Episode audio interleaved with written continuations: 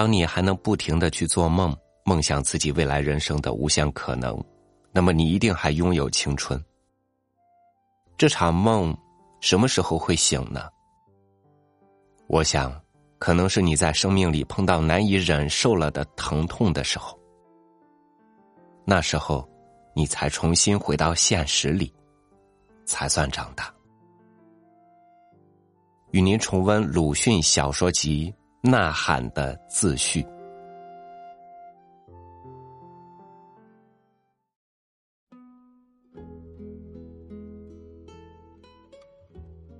我在年轻时候，也曾经做过许多梦，后来大半忘却了，但自己也并不以为可惜。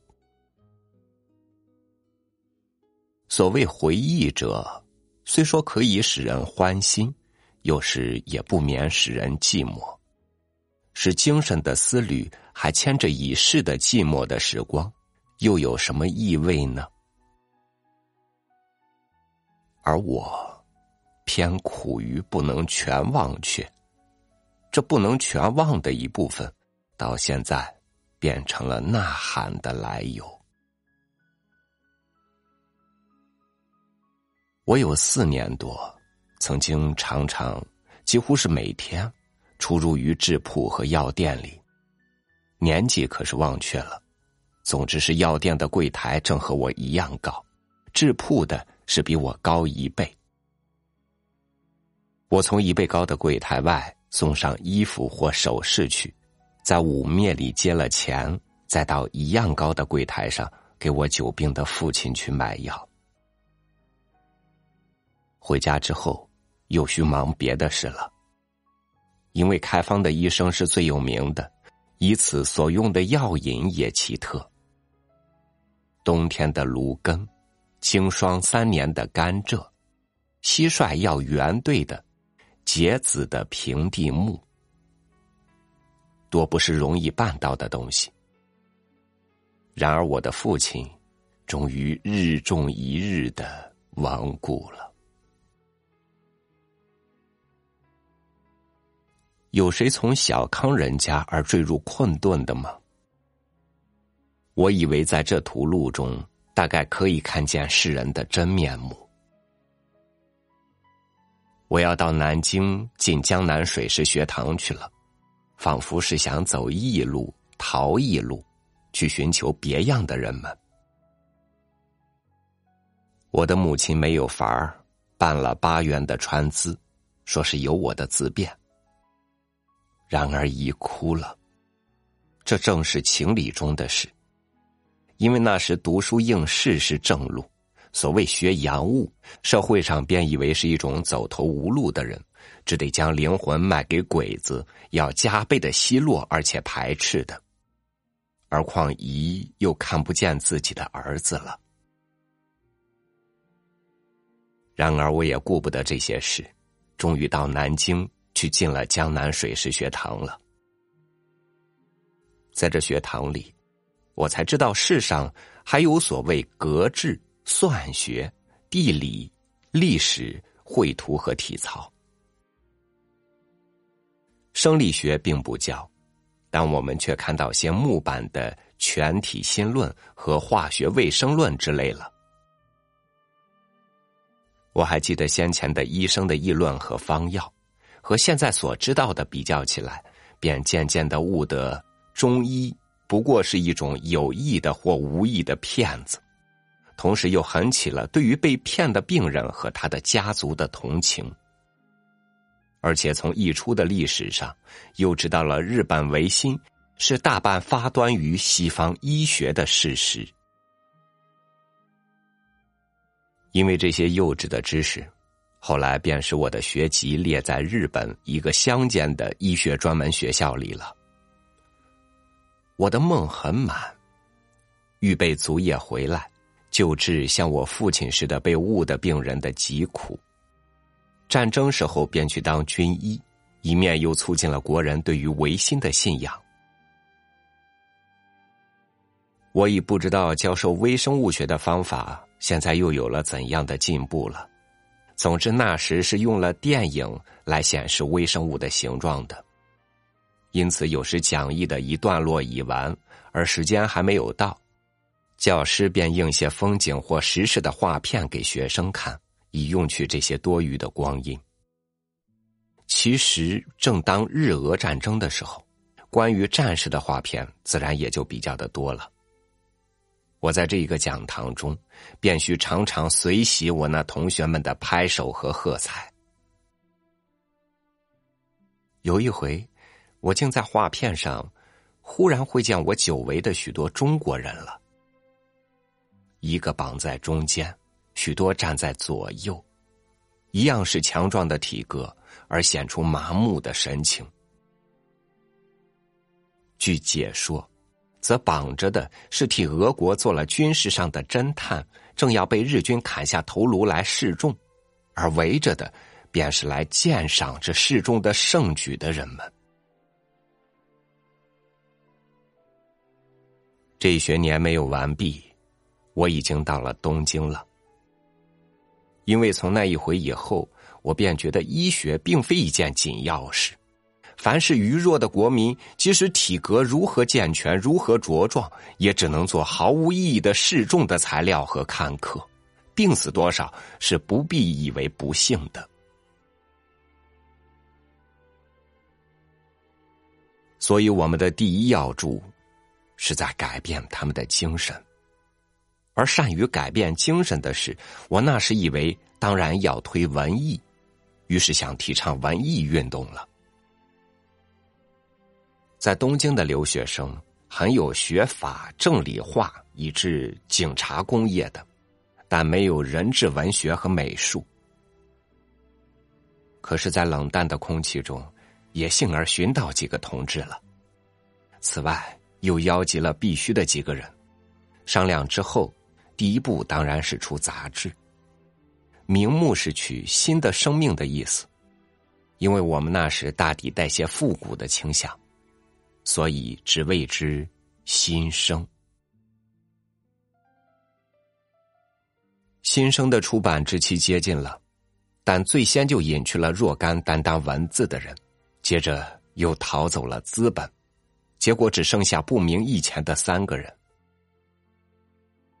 创始时候既已备实。失败时候当然无可告语，而其后却连这三个人也都为各自的命运所驱策，不能在一处纵谈将来的好梦了。这就是我们的并未产生的新生的结局。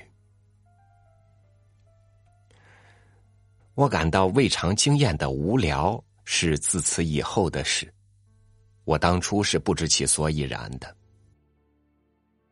后来想，凡是一人的主张得了赞贺，是促其前进的；得了反对，是促其奋斗的。独有叫喊于生人中，而生人并无反应，既非赞同，也无反对，如置身毫无边际的荒野，无可措手的了。这是怎样的悲哀啊！我于是以我所感到者为寂寞。这寂寞又一天一天的长大起来，如大毒蛇缠住了我的灵魂了。然而，我虽然自有无端的悲哀，却也并不愤懑，因为这经验使我反省，看见自己了。就是，我绝不是一个振臂一呼应者云集的英雄，只是我自己的寂寞是不可不驱除的。因为这与我太痛苦，我于是用了种种法来麻醉自己的灵魂，使我陷入于国民中，使我回到古代去。后来也亲历或旁观过几样更寂寞、更悲哀的事，都为我所不愿追怀，甘心使他们和我的脑一同消灭在泥土里的。但我的麻醉法却也似乎已经奏了功。再没有青年时候的慷慨激昂的意思了。绍兴会馆里有三间屋，相传是往昔曾在院子里的槐树上缢死过一个女人的。现在槐树已经高不可攀了，而这屋还没有人住。许多年，我便欲在这屋里抄古碑。客中少有人来，古碑中也遇不到什么问题和主意，而我的生命却居然暗暗的消去了。这也就是我唯一的愿望。夏夜蚊子多了，便摇着蒲扇坐在槐树下，从密叶缝里看那一点一点的青天。晚出的槐蚕又每每冰冷的落在头颈上。那时，偶或来谈的是一个老朋友金心义，将手提的大皮夹放在破桌上，脱下长衫，对面坐下了。因为怕狗，似乎心房还在砰砰的跳动。你抄了这些有什么用？有一夜，他翻着我那古碑的抄本，发了研究的质问了。没有什么用。那么，你抄它是什么意思呢？没有什么意思。我想，你可以做点文章。我懂得他的意思了。他们正办《新青年》，然而那时仿佛不特没有人来赞同，并且也还没有人来反对。我想，他们许是感到寂寞了。但是说，假如一间铁屋子。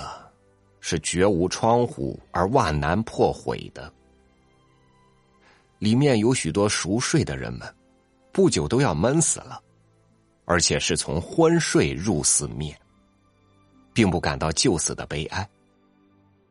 现在你大嚷起来，惊起了较为清醒的几个人，使这不幸的少数者来受无可挽救的临终的苦楚，你倒以为对得起他们吗？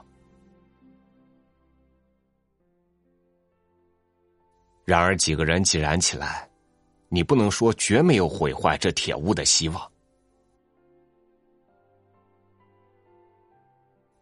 是的，我虽然自有我的确信，然而说到希望，却是不能抹杀的，因为希望是在于将来，绝不能以我之必无的证明来折服了他之所谓可有。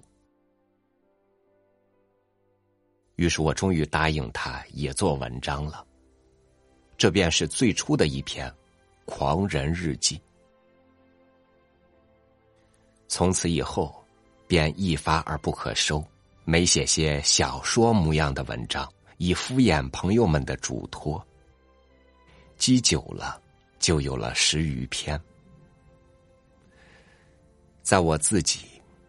本以为现在是已经并非一个迫切而不能给于言的人了，但或者也还未能忘怀于当日自己的寂寞的悲哀吧，所以有时候仍不免呐喊几声，聊以慰藉那些在寂寞里奔驰的勇士，使他不惮于前去。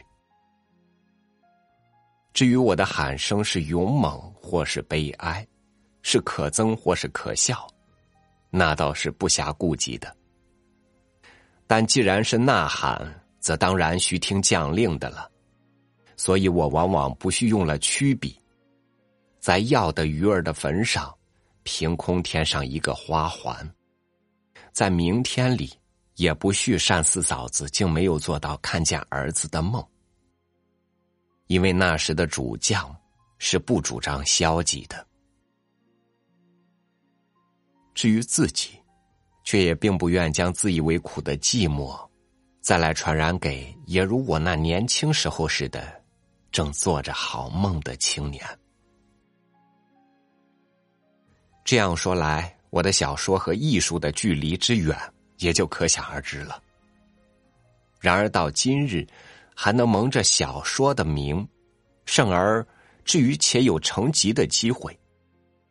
无论如何。总不能不说是一件侥幸的事儿。但侥幸虽使我不安于心，而悬传人间暂时还有读者，则究竟也仍然是高兴的。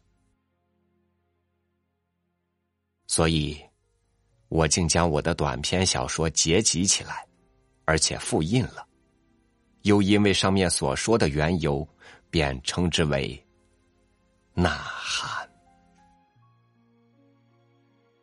一九二二年。十二月三日，鲁迅寄于北京。